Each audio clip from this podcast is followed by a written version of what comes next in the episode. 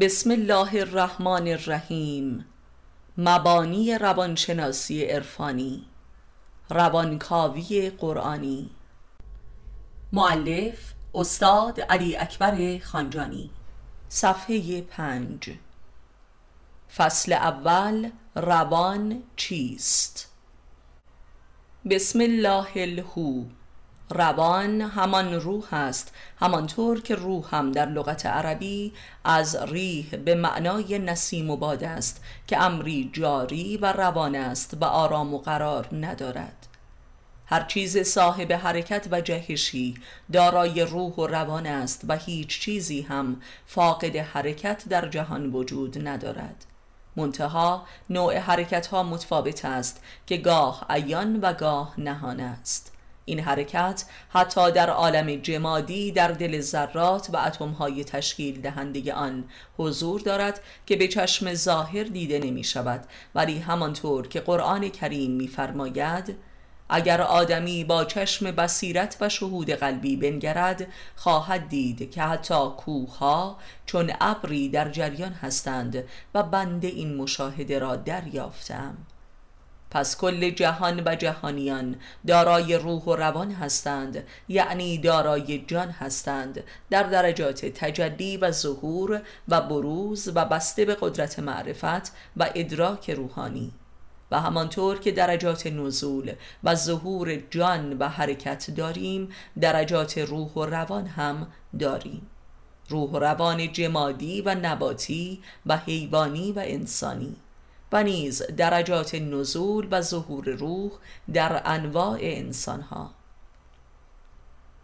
همانطور که در قرآن کریم می‌خوانیم که خداوند خلقت هر چیزی را در آن وحی فرمود و می‌دانیم که وحی همان القای روح است. پس هیچ چیز بی روح نیست ولی آدمی روحانی ترین و روانترین موجود عالم است. همه ویژگی های حیات و هستی او داله بر این ادعاست. و اصلا قدرت انسانیت بشر به میزان به ظهور و بروز آوردن همین روح و روان است و به میزان خلاق نمودن آن در خیشتن و در جهان. پس اگر اساس و انگیزه و موتور محرکه خلقت هر چیزی همان وحی الهی یعنی روح الهی در آن چیز است پس روح و روان شناسی به مسابی بنیادی ترین شناخته است و انسان به میزانی که با روح خود مربوط شده و در اش معرفت مییابد و به آن ملحق و همسو و روحانی می شود روحانیت جهان را هم در مییابد زیرا روح الهی امر و اراده اوست طبق کلامش در قرآن. و امر او امری واحد است در سلسله مراتب نزول و ظهور. همانطور که میفرماید که کل جهان و جهانیان را از نفس واحده ای آفریده است. پس در حقیقت روح و روانشناسی همان اساس علم توحید است و علم وجود. و از آنجا که طبق کلام خدا این وحی و روح الهی است که هر چیزی را می آفریند پس روان و روح شناسی عین شناخت خلقت و خلاقیت و خالق است. هرچند که باز طبق کلام خدا به آدمی درباره روح علمی اندک داده شده است. ولی همین اندک علم اساس همه علوم حقیقی و هدایت بخش است. اگر چنین است پس باید اعتراف کنیم که آنچه که امروزه موسوم به علم روانشناسی است یا اصلا ربطی به روح و روان انسان ندارد و یا حد اکثر شناختی دمدمی درباره پوسته بیرونی و تحلیل روندی روح در تن انسان است که اساسا رفتار شناسی قیاسی و فیزیولوژی اعصاب و مغز است. به همین دلیل هم این علم کمترین اثری در تعلیم و تربیت و درمان و اصلاح و رشد بشر مدرن نداشته و بلکه خود جهلی مرکب گردیده است که موجب گمراهی است. به راستی روان چیست و چگونه می‌توان حضورش را دریافت و ظهورش را در فعل و انفعالات آدمی شناخت و آن را مورد تحقیق قرار داد؟ رسم است که همه فعل و انفعالات نامعقول و فوق علیتی و غیر قابل فهم و پیش بینی را به روح و روان نسبت می دهند اگر چنین باشد پس عقل و ادراکی فوق علیتی برای شناخت روان لازم است که شناختی توحیدی است و نه از دادی و دیالکتیکی و قیاسی. چرا که گفتیم که روح امر واحد خداست در جهان هستی که مشغول آفرینش و اراده موجودات است. آن روح القدس که برخی انبیای الهی دیدارش کرده و با آن سخن گفتند جلوه ای از همین روح واحد الهی است که به جمال درک شده است. آن هم به جمال انسانی. چرا که انسان قایت اکمل خلقت است که محل ظهور روح خداست که همو میفرماید که اول و آخر و ظاهر و باطن یکی است یعنی باطن و قیب الغیوب هستی و ازلیت آن روح است و قایت و آخرت و کمال هستی هم که انسان است همان صورت روح است. پس انسان خود جمال روح و روان است همانطور که خداوند از صورت و روح خود به انسان هستی بخشیده است که این صورت همان صورت روح است. پس هر انسانی مجسمه روح و روان است. پس در اینجا روانشناسی عین جمال شناسی است و علم روح عین انسان شناسی است و انسان شناسی نیز همان خدا شناسی است که فرمود هر که خود را شناخت خدایش را شناخت.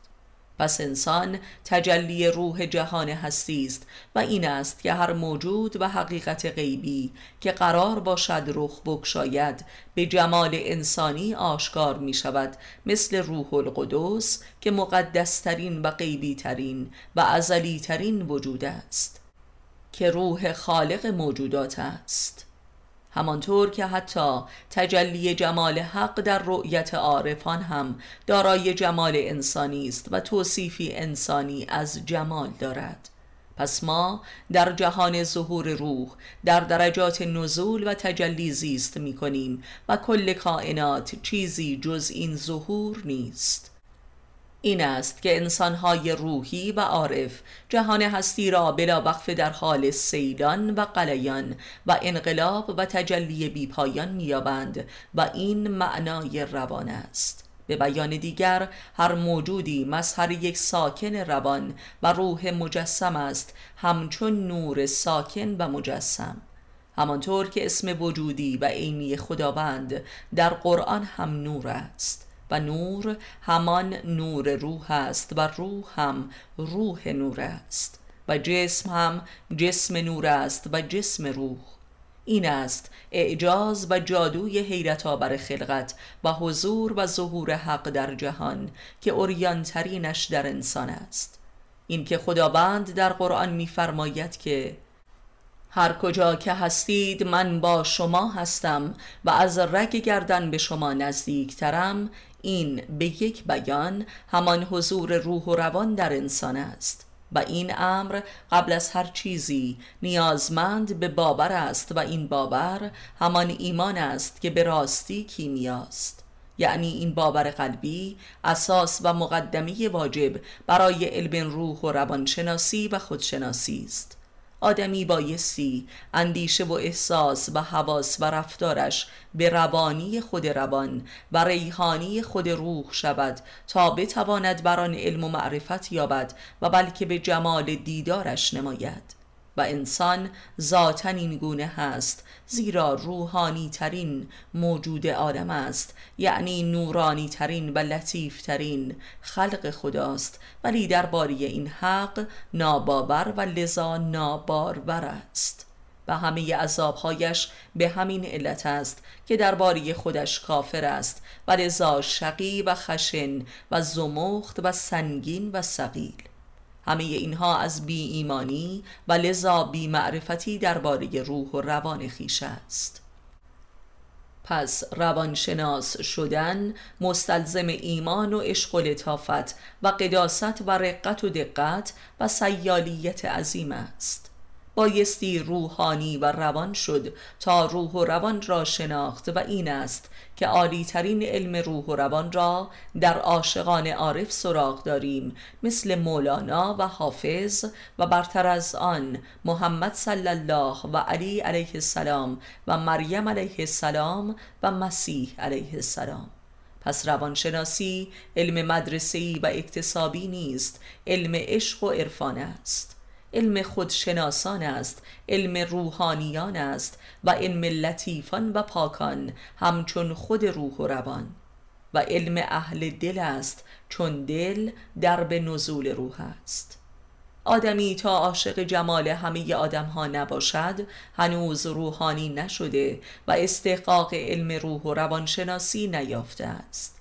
زیرا جمال انسان ها جمال روح و روان است و انسان مجسمه روح است و اما آنچه که در دانشگاه ها تعلیم داده می شود چیست؟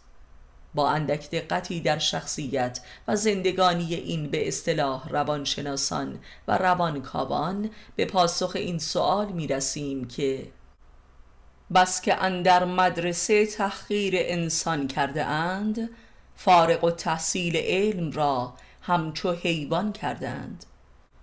و تحقیر کننده ترین این علوم هم علم روانشناسی و روانپزشکی و شعبات آن است و بیهوده نیست که عصر جدید را که به یک لحاظ عصر روانشناسی نامیده اند عصر ظهور اشد شقابت و بیروحی و تقدیس پلیدی هاست. بشر مدرن به اصطلاح روانشناس بدون وجود یک حیوان در خانه امکان ادامه حیات ندارد و خودکشی می کند و این بدان معناست که بشر مدرن به قدری شقی و بیگانه از روح و روان شده که از حیوان هم پست تر شده و لذا روح و روان و لطافت و عشق را از وجود سگ و گربه و موش دریافت می کند و بشر مدرن بقای خود را مدیون این حیوانات می داند که چه بسا این حیوانات را هم به شقابت و امراض و جنون خود مبتلا کرده است. و از روح و روان و لطف حیوانیشان هم ساقط نموده است. همانطور که بسیاری از علمای رسمی دین از لامذهب ترین مردمان هستند و در تاریخ قاتلان پیامبران روح بودند روانشناسان و روانپزشکان رسمی و کلاسیک هم اکثرا از بیروح ترین و لذا شقی ترین مردمانند. همانطور که ثانی شمار از مردم پول می‌گیرند و این بدان معناست که روحشان چقدر گران است و سقیل و بیجان. روحی که در پول تنزل و سقوط کرده و این سقوط در درک اسفل سافلین است همچون سیاه چاله ای که حتی نور از آن عبور نمی کند و در آن سقوط می کند. و این سقوط و حلاکت روح در تن است که از روانیت ایستاده است و این است بیروحی و بیروانی در عصر ما که علت همه شقابت هاست شقابتی که در هیچ حیوانی یافت نمی شود و این به معنای انتقام روح از تن است و این است راز این همه امراض حیرت آور و بی سابقه در عصر ما. زیرا بیماری تن و اعصاب حاصل بیروحی و سقوط و مرگ روح و روان است در تن. تحلیل و کاهش فزاینده درجه ایمنی بدن نیز به همین دلیل است زیرا ایمنی از ایمان است و ایمان از روح و روان است. ایمان به روح. روان همان روانی و جریان و جنبش روح در تن است. و انسان به میزانی که نظر به روح خود دارد و از روح خود در زندگی مدد می جوید و آن را وارد فعالیت های روزمره می کند آن را روان می سازد و تن را روحانی و جاری در جان جهان. علائم روانی روح در تن بسیار است. همه اعضا و حواس بدن را خلاق و زنده و جهانی می سازد و این روانی در جهان و جهانیان جاری و روان می شود که حاصلش علم و عرفان و عشق به عالم و عالمیان است. یعنی وحدت وجود. وحدت وجود مذهب روحانیان عاشق و جاری در جان جهان است و لذا آن را اشقیا در نمییابند و عین کفر و الهاد می‌فهمند. وحدت وجود مذهب لطف و جان و روح و ریحان است. مذهب روان و جاری است. بینایی روان شنوایی روان لمس روان اندیشه روان احساس روان بیان روان عمل روان و تنی روان. این است نشانه روحی که در تن روان است و یخ نزده و در درک اسفل سافلین رسوب و سقوط نکرده است. این روانی در جهان و جهانیان عین محبت و صلح و یگانگی است و عشق و مسئولیت در قبال جهان و جهانیان به عنوان پاره های تن خیشتن روانم با همه عالم به هر سو. انسان به میزانی که روحش در بدنش روان و جاری نیست شبان روز در خواب و بیداری میدود تا شاید این سکون و سقل و سقودش را جبران کند. دویدن و شتاب فزاینده از ویژگی انسان بیروح و ساقط شده است و تکنولوژی که همان علم شتاب فزاینده است محصول انسان بیروح و روان است. انسانی که حتی در خواب هم روان نمی شود و نمی پرد و لذا دچار کابوس و بختک است و در خودماندگی و از خود راندگی. و این راز همه امراض و جنون و جنایات بشر ساقط شده و فاقد روان است. اگر عصر ما عصر جنون جهانی و پیدایش فراگیر انواع امراض روانی بی سابقه است به معنای اعتراض و انقلاب و جنبش و یاقیگری و روان شدن روح است که بر علیه صاحبش قیام کرده تا قل و زنجیر از خود را وا کند و رها گردد. ولی صاحبش نه شناختی درباره روح خود دارد و نتوان همراهی و روان شدن با او را دارد. و این تناقض به صورت بیماری و تشنج و ناهنجاری و بزهکاری حرفه‌ای بروز می کند زیرا فرد نمی تواند این قدرت روان شده را در خود مهار و تدبیر و هدایت کند و با خود همراه گردد. این است معنای بیمار روانی. این جنبش به معنای نوعی خانه تکانی از وجود نیز می باشد تا انقیاد و رکود و سقل وجود صاحبش را در هم شکند و این است که چه بسا او را زنجیری می کند و یا با داروهای مسکن و روانگردان به بند می کشاند که این خود جنایتی دیگر در حق روح انسان است. جریان اندیشه روانی روح در مغز است. جریان احساسات هم روانی روح در دل است. جریان خون هم روانی روح در رکاست رفتارهای آدمی هم جریان روح در اعضای بدن است. و امروزه شاهد قلزت و سقل و سنگینی اندیشه و احساس و خون و رفتار بشر در سراسر جهانی. و این به معنای از جریانی ایستادن روح است. انسان امروز روحی از روانی استاده و در قل و زنجیر است و این است راز آزادی خواهی های انسان مدرن. آن هم در عصر اوج آزادی های عملی که در تاریخ بی سابقه بوده است. این روح است که آزادی و روانی و جاری شدن و پرواز می طلبد از اسارت تنی که در زنجیر ماشین افتاده است و در اشیاء به بند کشیده شده است. روی کرده جهانی بشر به انواع مخدرات و داروهای مسکن عصبی هم تلاشی مذبوحانه برای به بند کشیدن و مهار کردن اسیان و انقلاب روح بر علیه تن است. انقلابات اجتماعی هم بیان دیگری از تقیان روح جهت رهایی از انقیاد تن تنبل و بی توجه به روح است. چه عواملی روح را از روانی و سیالیت و پرواز ساقط می کند زیرا روح بالهای نوری دارد و محمد صلی الله با همین بالهای نوری و برقی بود که سوار بر براق تا خود خدا رفت. چه چیزهایی روح را سنگین و سقیل می سازد مادیتی که بر آن سوار می شود به واسطه مالکیت ها و آرزوهای مادی و ماده پرستی و دنیا پرستی آن چیزهایی که بر دل بار شده اند و گاه درب دل را می بندند. به مستاق این آیه که خداوند بر قلوبشان مهر نهاده و آن را قفل زده است. این به واسطه امیال و اعمال دنیا پرستانه است.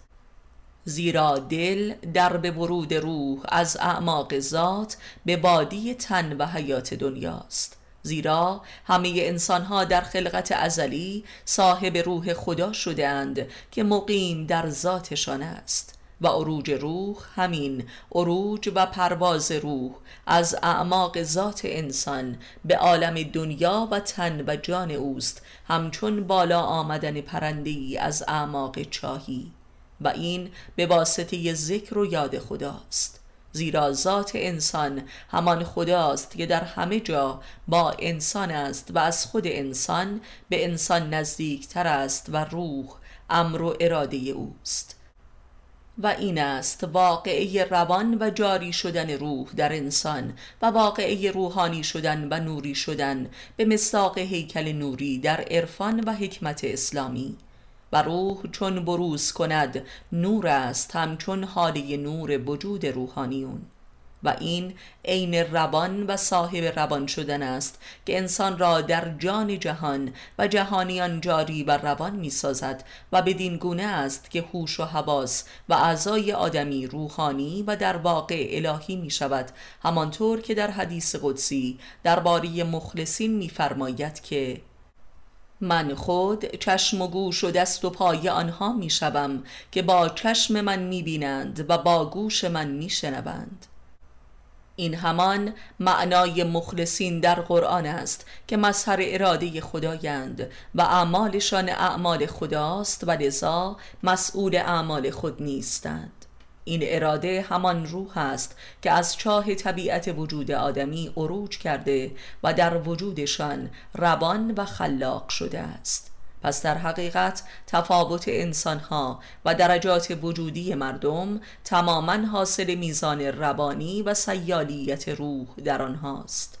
این همان میزان خلاقیت و روحانیت و نفوذ بیان و جانشان در سایر مردمان و بلکه در کل کائنات است و به واسطه این روان است که کائنات به تسخیر وجود انسان می آیند زیرا این روان همان اراده خدا در بشر و همان روحی است که در خلقت ازلی او دمیده است. و این همان روح است که نطفه بشری را در رحم میبندد و رشد می‌دهد و به دنیا میآورد و در حیات دنیا رشد و رزق میبخشد.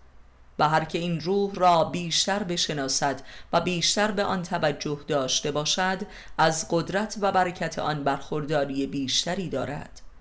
پس چرا در خود نمی نگرید که آن در شماست؟ قرآن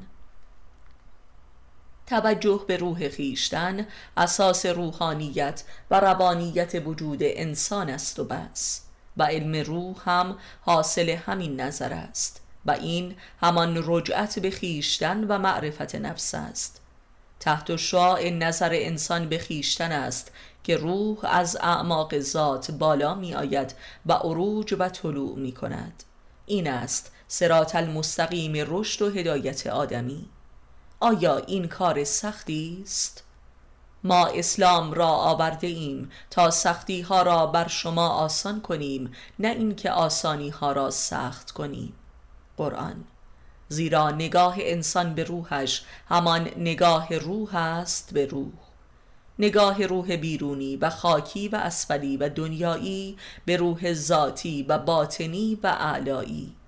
تا روح علایی به قلم رو به اسفل دنیا آید و اسفل را هم اعلا کند. پس روان عروج و حرکت و جنبش و طلوع روح است. از اعماق ذات علایی به عرصه صفات اسفلی به اراده و نظر آدمی.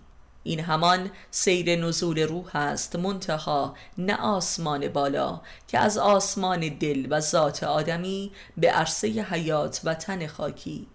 از عرش ذات بر فرش صفات از غیب به عین. این همان سیر دمیده شدن روح در خلقت جدید است.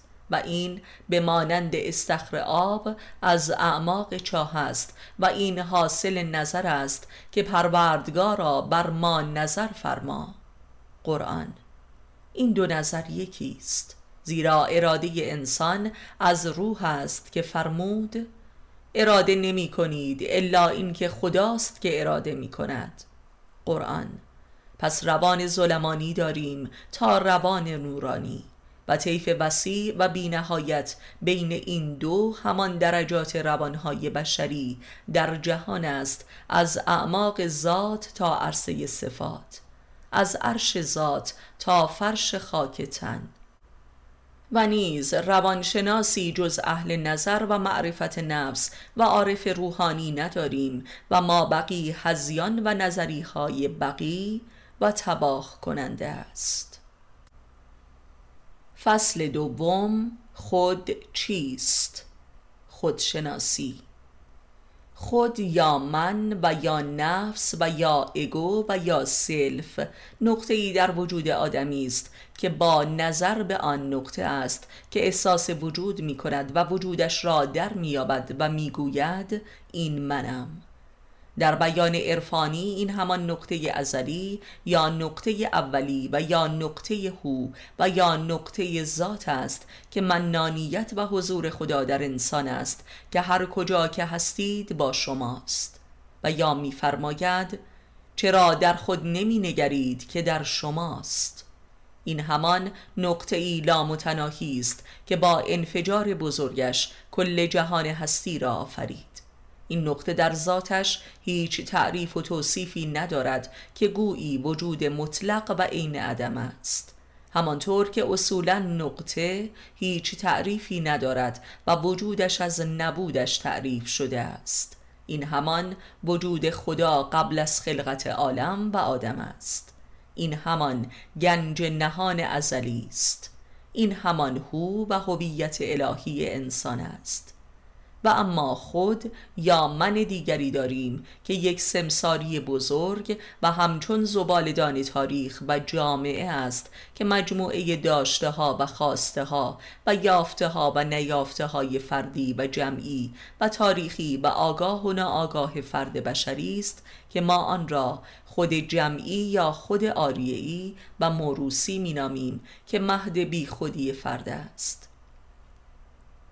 اسم و رسم نژاد و آموزه ها وراست ها و عواطف و عشق و نفرت ها و مالکیت ها و ناکامی ها و ایده ها و آرزوها و مدرک و عناوین و تجربیات و تعلقات است و این من بیرونی و دنیوی است که جمله در دنیا یکی پس از دیگری باطل و نابود می شود و با مرگ هم به کلی بنیادش فنا می شود و عامه مردم این خود را من خیش می دانند و به ندرت کسی نظری بر آن خود ازلی و هویی و ذاتی دارد مگر به هنگام شکست های بزرگ و تنهایی های بزرگ. آن خود ازلی هویت است. قل هو الله احد. ولی این خود دنیوی منیت است که سراسر معلول توییت است و لذا دوگانه است. در حالی که آن خود هویی یگانه است. این معنای وجود و آن ماده وجود است. این ذات و آن صفات است. این خود قلبی و روحی است و آن خود ذهنی و حسابی و کمی است.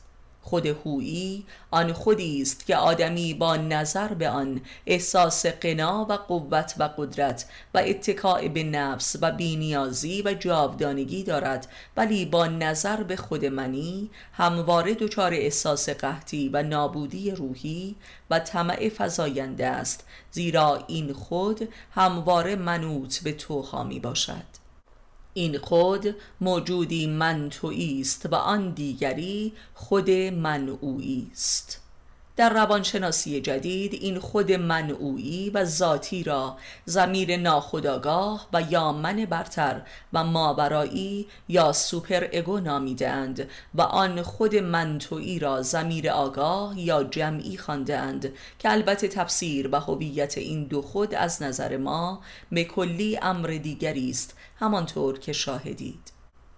آنچه که به هویت یا نظریه شخصیت در روانشناسی موسوم است از نظر ما متکی به همان خود منعوی و ذاتی است که امری متکی به نفس و ثابت و مقابم است و دست خوش شرایط نمی شود که این همان الهیت وجود و نفس واحده است که زیر بنای نفوس انسان هاست.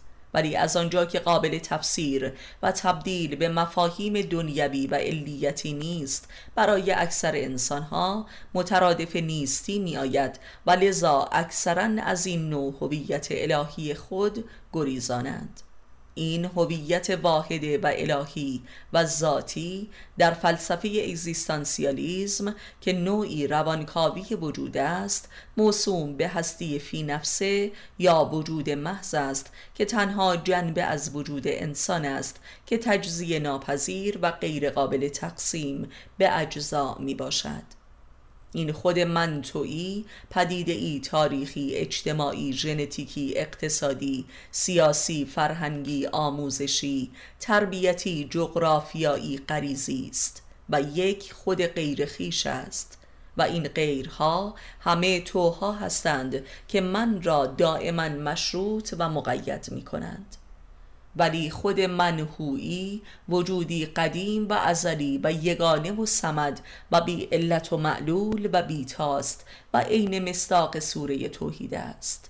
این خود فقط از طریق استقراق و معرفت نفس و جهاد اکبر و تسکیه و مراقبه و عبادت و تعلیم و تربیت عرفانی قابل درک و وصول است و به تدریج از اعماق ذات بالا می آید و در عرصه حیات و هستی دنیوی فرد خلاق و متجلی می گردد و کمال این ظهور و بروز همان مقام انسان کامل است که مظهر هو می باشد. خود منهویی و خود منتویی رابطه ای دیالکتیکی دارند. هرچه که یکی تقویت می شود دیگری دچار ضعف می گردد و کلا قلم رو به ظهور و بروز خود منهویی عرصه فروپاشی و ابطال خود منتویی است. این همان رابطه دنیا و آخرت و ماده و معنا و صفات و ذات است. این همان رابطه روح و تن است. همانطور که روح به میزانی که خلاق و ظاهر می شود تن را از بستگی های به غیر می رهاند و به ظاهر فقیر و تنها می سازد تا آن را در برگیرد و اسمای ذات الهی را به صورت صفات و اعمال از وجود فرد آشکار سازد.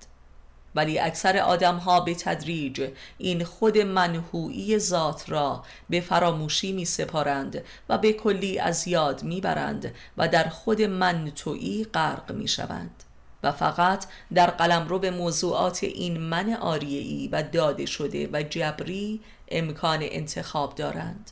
مثل من تاریخی، من نژادی، من آموزشی، من اقتصادی و سیاسی و غیره. در حالی که عرصه انتخاب و اختیار مطلق آدمی هویت الهی و ذاتی اوست که مقام خلافت اللهی بشر است. و طبعا انسانها هرچه که در من تویی و آریعی ضعیفتر باشند به من اویی روی می کنند و این است که خداوند از میان ضعیفترین مردمان برای خود خلیفه برمیگزیند.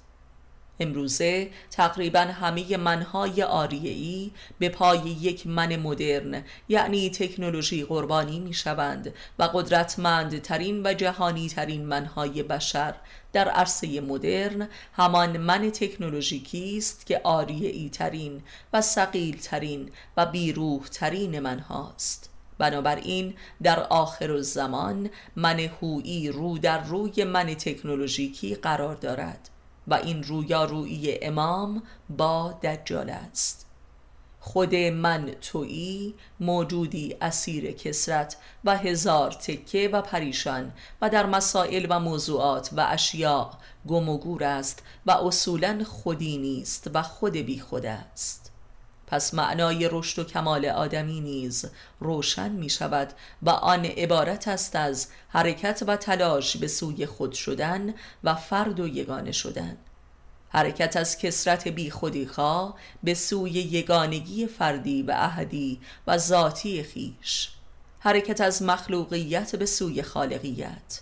به زبان ساده انسان کامل انسانی است که به فردیت رسیده است و این همان مرحله نهایی سیر و سلوک عرفانی است که وادی تفرید و توحید نامیده می شود و حرکت از چندگانگی به سوی یگانگی.